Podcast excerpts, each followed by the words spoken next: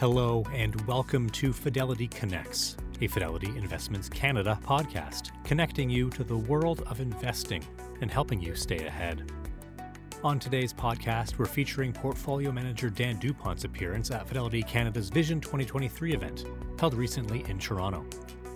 Since joining Fidelity in 2001 as a research analyst, Dan has gone on to manage several mandates, including Fidelity North Star Fund, alongside Joel Tillinghast, Morgen Peck, Sam Chamovitz, and Kyle Weaver. Fidelity Canadian Large Cap Fund, a value oriented large cap strategy, and Fidelity Global Value Long Short Fund, a value oriented all cap strategy that features both long and shorting opportunities. Today, Dan speaks with host Pat Bolland and reflects on a number of topics, including how his investment style of aggressive patience fared during 2022 and throughout his overall tenure.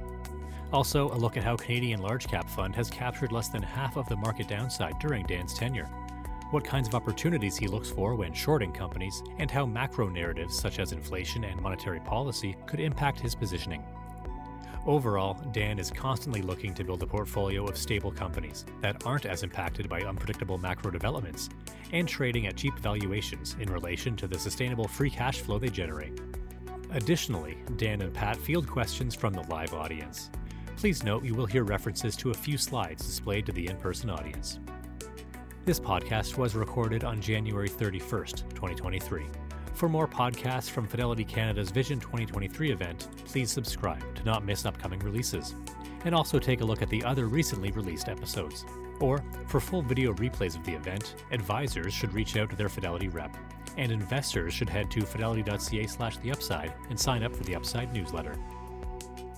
The views and opinions expressed on this podcast are those of the participants and do not necessarily reflect those of Fidelity Investments Canada ULC or its affiliates.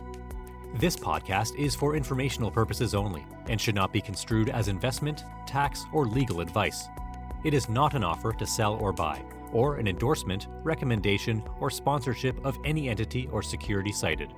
Read a fund's prospectus before investing. Funds are not guaranteed. Their values change frequently, and past performance may not be repeated. Fees, expenses, and commissions are all associated with fund investments. Currently, you're being described as aggressive patience. What does that mean? Yeah, my, my patient side is, uh, is, is typically kind of what shows because um, my process is very stable and I'm just waiting for opportunities. I'm just uh, seeing a lot of risks everywhere. And when I see an opportunity, we will go in uh, fairly aggressively. We will make it a big position quickly. Um, that's where both patience and you know being aggressive come from. It's just being sitting there with the ammunition, and when you know the elephant you know walks by, then you know you're ready to pounce. Um, but it it can be you know a little bit um, boring for some people to watch. Um, it's because this process just you know, it's day in, day out doing the same thing, waiting for opportunities and avoiding risks at all costs. Um, but it's just repeating the same process, I guess, is what I do when I present. That you know, that might be, you know, why I haven't been uh, in at this uh, presentation for a few years because there's nothing much new to to come up with. Um, I mean, the other reason might be because I'm always bearish. Um, but you know, you know, today I'll make sure that I don't get invited for another five years. Yeah. Uh, let's uh, let's talk. Uh, uh, gosh, let's talk about your principles, your four principles of investing. Yep. Can you walk us through those? And I'm going to have you do it again when you get to the long short fund. But walk me through your four principles loosely. Well, the, the, the, so the first one is the is the overarching one. It's the one that's most important. Is is protecting capital at all costs. So I'm trying not to lose money if possible. Um, it's not feasible, you know, realistically, but we're, we're trying to avoid risks. And if we can't predict something, you know, we'll, we'll stay away. So that's the, that's the number one point. The way you do that is you invest in higher quality companies, whether it's from balance sheet or operationally, uh, or a combination of both, hope, uh, hopefully, if you can get them at a, at a fair price. Um, there's also just being patient on price. Uh, that's that's a part that a lot of people find very difficult, and, and I'll go into why it was even a little more difficult over the last 11, 12 years based on what um, what authorities were doing. Um, and then finally, I'm not trying to predict things that are very, very difficult to predict or practically unpredictable, like interest rates, commodity prices, currency movements, inflation rates. I try not to have that be an input into my decision making process. I will wait though for extremes in those to take advantage of this situation. So in 2020, the oil price went massively negative and uh, the oil stocks discounted a very dire future for uh, oil companies. So we took advantage of that in Canadian large cap fund. Those things happen you know, not that often. And when they do, we take big positions. Except we've had COVID and we've had interest rate risk, and this has played perfectly for you. And the proof is in the pudding. I was looking at, you know, we have a, far, uh, chart of your Canadian large cap fund and the downside protection and your down market capture sitting at 32%. Like it's nothing.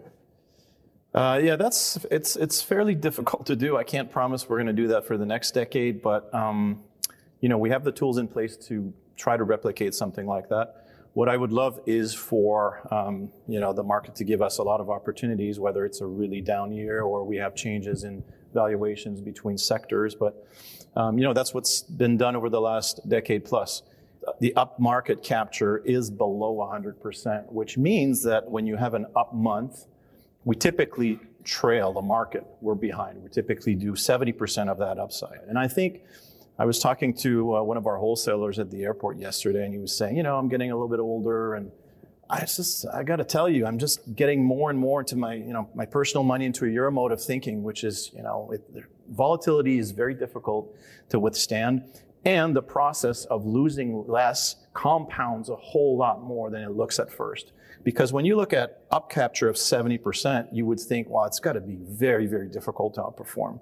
But if you if you um, you go down way less than the market when you have a downdraft, or when you're up when the market's down, like happened last year, it's so much easier after that to outperform and to um, to do really well. Plus, it keeps you in the game because there's very little volatility, so you can withstand the ups and downs way more.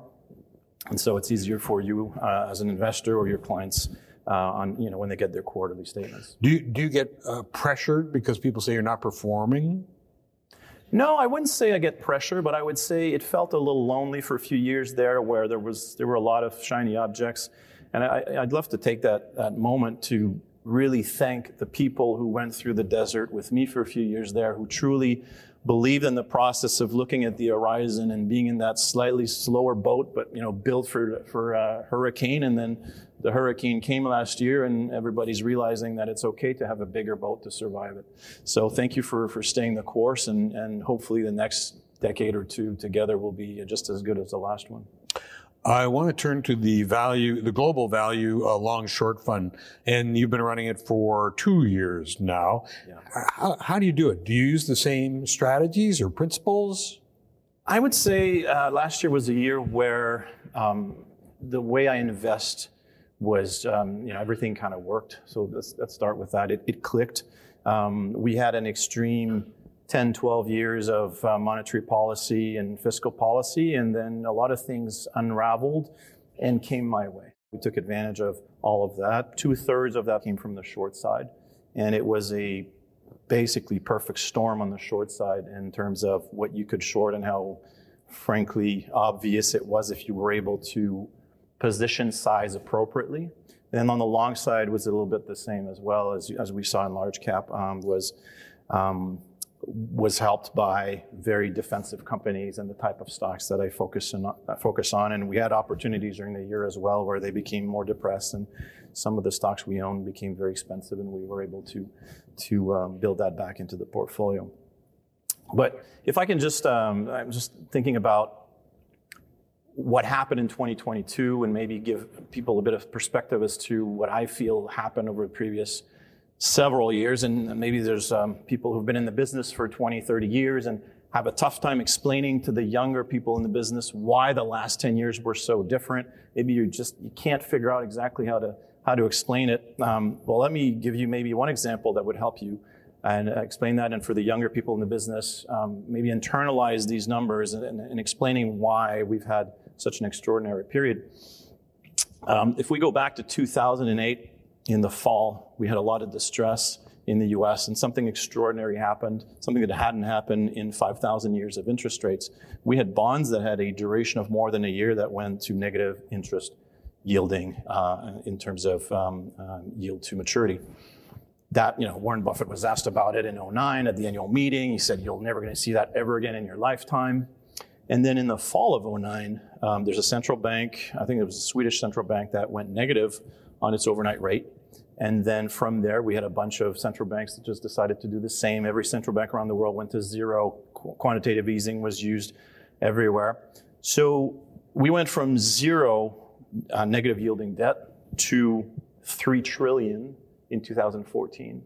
And that went to 18 trillion in December of 2020.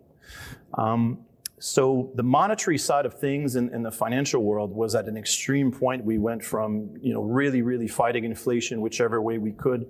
We did QE and negative interest rates, and then all of a sudden inflation perked up, and then we decided we needed to fight that. Mm. So it took effectively um, uh, you know 12 years ish to get from zero to 18 trillion, and then January 4th of this year, and you can look it up on Bloomberg um, there is a um, there's a function for that. On January 4th of this year, we hit zero on um, on the dollar of bonds outstanding globally that are negatively yielding. So we went very aggressively after inflation by raising rates everywhere around the world, and yeah, that includes Japan. Um, so the world changed quickly. Um, from a monetary perspective, from sorry, from a fiscal perspective, what we did when COVID hit is also extreme. We had been cutting rates, doing QE across the world from 2008 to 2020, and then COVID hit. And then we decided to just keep rates at zero, and then the, um, the Federal Reserve bought trillions of dollars of mortgage-backed securities, so QE, you know, infinity effectively. And then on the fiscal side, we also wrote checks to everyone, and we created massive budget deficits everywhere, including the U.S. So we went all out. So craziness, both from a monetary and fiscal policy, peaked in December 2020. I guess the peak of, you know, the, the drug-induced euphoria that we were living in, in, the financial world. And then all of a sudden, we started fighting um, inflation by raising rates. And as always happens when you withdraw, you know, alcohol or drugs, you know, the patient started panicking a little bit.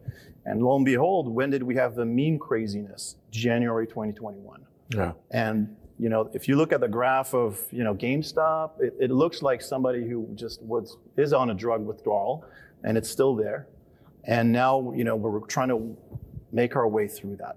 And 2022 was really an unraveling of that. It was effectively the craziness that happened the year before um, unraveled and revaluation of stocks that were just left for dead or just discarded because they were too boring or too good a business to even look at uh, for the past 10 to 12 years. So this is where we are today. Interest rates are at real levels, levels that they were 15, 20 years ago.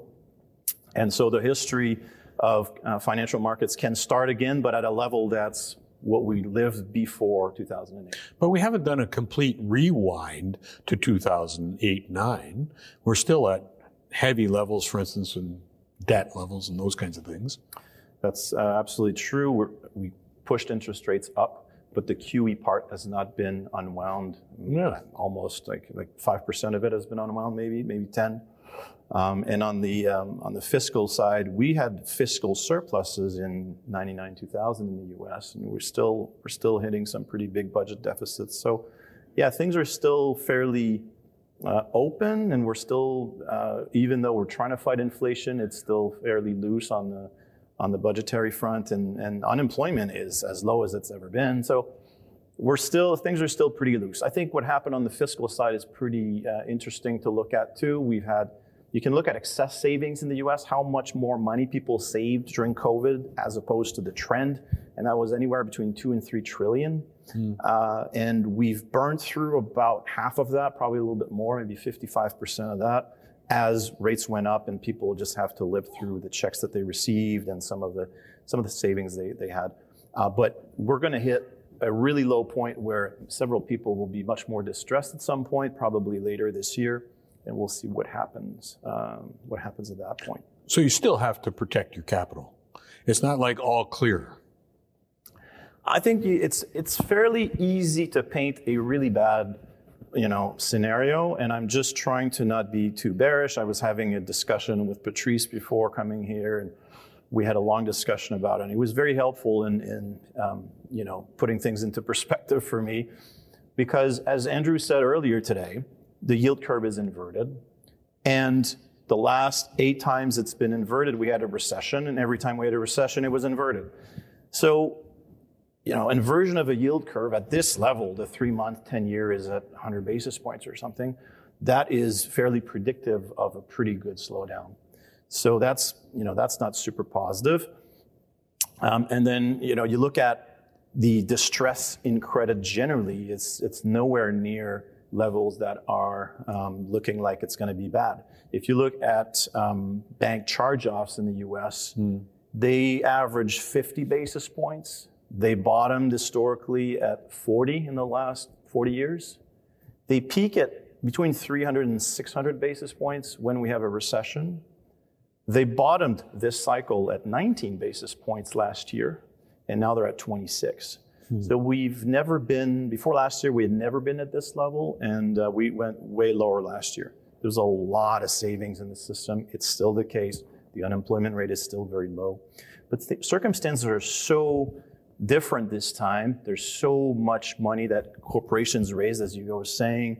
Uh, from a fiscal perspective, people were given a lot of money, so savings is still pretty high. So it is possible that the inverted yield curve now doesn't mean that it's going to be exactly what we lived historically. Um, but for sure, we have to be careful. I think it's it's kind of a given at this point. But I, I ask these questions because I'm looking at your long short, and uh, I want to walk through the process. But uh, I also want to ask if there will be fewer shorting opportunities as a result of everything you just described. So let's walk through how you go through these long opportunities and the short opportunities, and, and we'll go from there.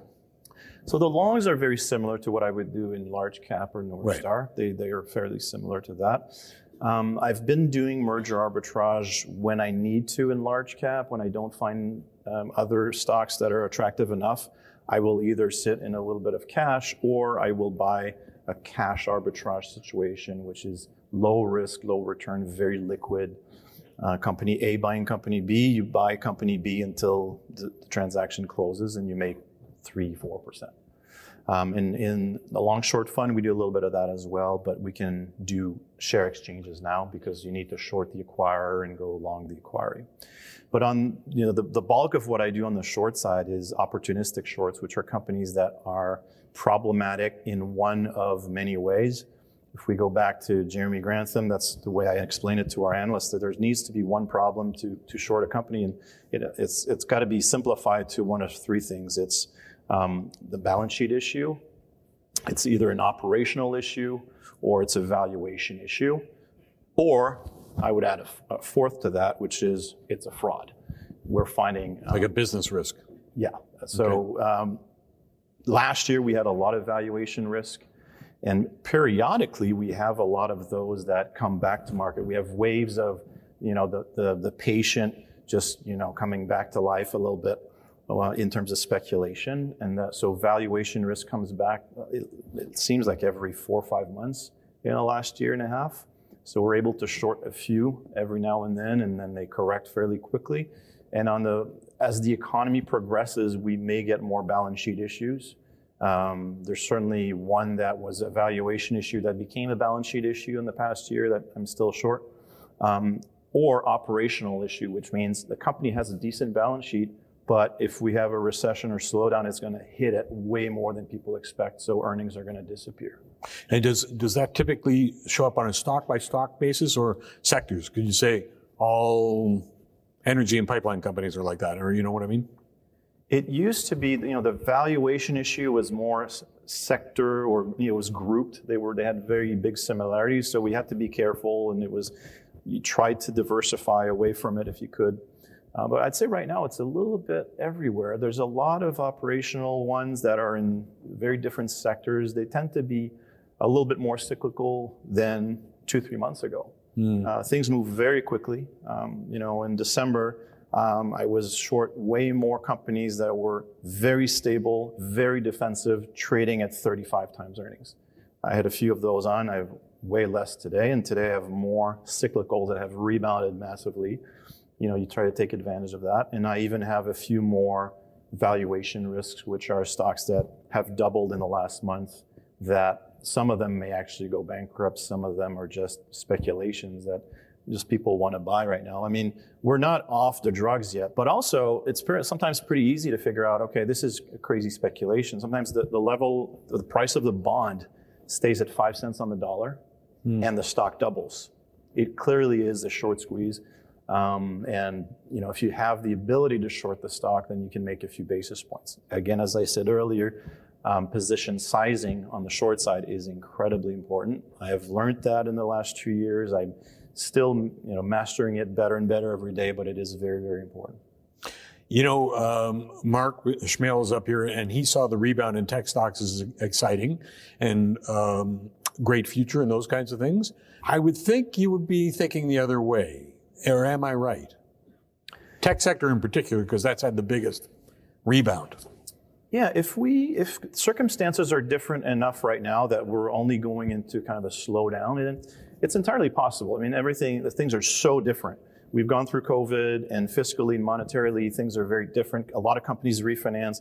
A lot of financing is really termed out. Covenants are non-existent. So, it, you know, things um, things look similar, but they might be different enough for this to just be a mid-cycle slowdown. So, if that's the case, there there are opportunities in tech, and the big advantage I have in looking at everything now, because I need to look at the extreme places where you can short and the really, really cheap that you can go long, is mm. some of these eventually become so cheap that they become interesting. And I know what they are because I've made money shorting them. But sometimes they're down 80% and they actually have a pretty good free cash flow um, generation ability, and they could get taken out. And management's not doing such a bad job, maybe doing a better job, and maybe they've changed a little bit what they're targeting because they realized that growth was what everybody was after two years ago, but maybe now they realize we can be a free cash flow generating machine and only grow 20 instead of 40, and that's plenty. So yeah, there's a few that are that I'm interested in, and that might shock people, but I don't really care. So you're, you're saying that prior short opportunities become long opportunities? Yes, some have. Yep. Wow, that's kind of cool. Uh, do you do you have leverage on the short side? There, in the long short fund, there's no uh, explicit leverage. The only thing that you could call leverage is when we short a stock, we get cash for shorting it because we sell it we get cash and we can buy a few more shares of something else with that. So that's how you get over 100% long. You can be 130% long and 30% short. But that's the only leverage or complexity in that fund. There's nothing more complex than equities. There might be a few bonds here and there, but uh, there's no futures options, nothing complicated. Okay. So if somebody's looking to buy Dan, for instance, you have two kind of standalone mandates. Walk me through what people should focus on. Well, Canadian large cap and, and concentrated value are effectively um, the same product. It's um, you know 51% Canada, and the rest I try to go outside. It's my process. I've been managing uh, those for a decade plus. Really focused on downside protection. It's it's it's owned as a very core product for clients in the sense that it has a Canadian base and it can go anywhere else to protect capital even a bit more. Uh, it's been proven. And then you know my new baby, uh, Global Value Long Short can basically do the same thing but has less restrictions. It can be global, it can go mid small caps, and it can short as well to try to add alpha on that side. Um, and it has all the tools to have maybe you know slightly better returns. And last year was a bit extreme, but you know we can do more things. So technically, we could have a bit you know slightly better return in large cap over five ten years and we have the tools to reduce volatility. But I will, I'll, I will say this um, extra point today is I want to make it clear that if there is alpha to, to go after, I will do it like I did in 2020 in large cap fund. In 2020 in large cap fund, we went significantly overweight oil and gas.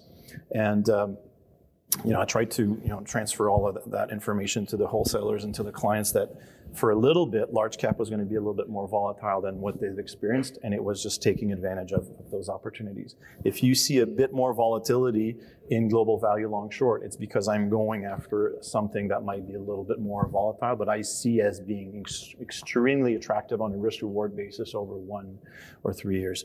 So if you see, you know, some some small dips in, in global value long short, maybe there's unbelievable opportunities and again, as I said, you need to manage uh, the position size, and I'm trying to do that as best I can. But sometimes you just can't help yourself. If a stock is trading, you know, if a stock is worth a dollar and it's trading at 20, uh, and you short, you know, a little bit of it, and it goes to 25, and you short a little bit more of it, and then it goes to one, Um, you know, the thing is, it's a, it's a pretty good setup. That's, you just have to withstand the volatility as it goes from you know 20 to 18 to 25 to 17 to 23, and so um, it's something that I've learned to do, and I, I, think I can do pretty well. But if you see a bit more volatility, it's because we're going after opportunities. Well, it seems to me that large cap would be described as buy and hold. You're going to have those things for a long period of time, and you and I have had that discussion that they would be there for years, and not going to be the case on the long short. It's not. You got to be more nimble. Uh, I mean, I need to be more nimble. I think, um, you know, I think it's a product that eventually, I think eventually alternative products are going to become more and more core of what people invest in. Oh. And if we have a market that's a little tougher for a year or two or three, you know, if we have a sideways market or goes up, well, you know, there's a lot of uh, iterations of up and down before we, we take off again. I think people will realize the benefits of having more arrows to your quiver where, you know, a year like last year, we can go after what we feel are opportunities that have very high return to risk ratios uh, and just pile them up one after the other. If the market keeps sending them our way, I'm going to go after them.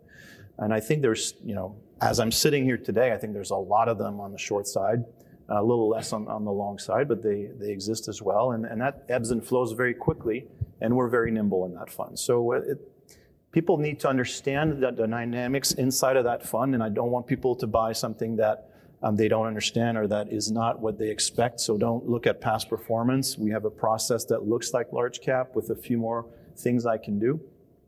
But it, those things I will do, uh, you know, to the maximum of my ability if the opportunities are there. Okay, so let's go back to those four principles that we started off with, because one, the fourth one that you mentioned is don't try to predict what you can't predict, and that, that's a macro call. Yeah. And yet we've had discussions here about uh, inflation and uh, tight monetary policy, those kinds of things. And you mentioned the business cycle, possibly being in mid business cycle.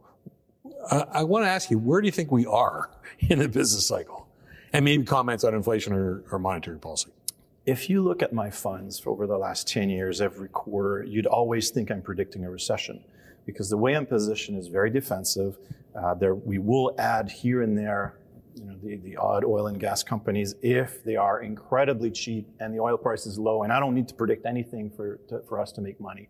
We only need to withstand the volatility on the way up then we'll, we'll go there. But I'm very, I, I, truly believe in less volatility will give you better returns over time if you buy good companies and you buy them at a reasonably cheap price. So if you look at my funds, I'm, I look very, very defensive.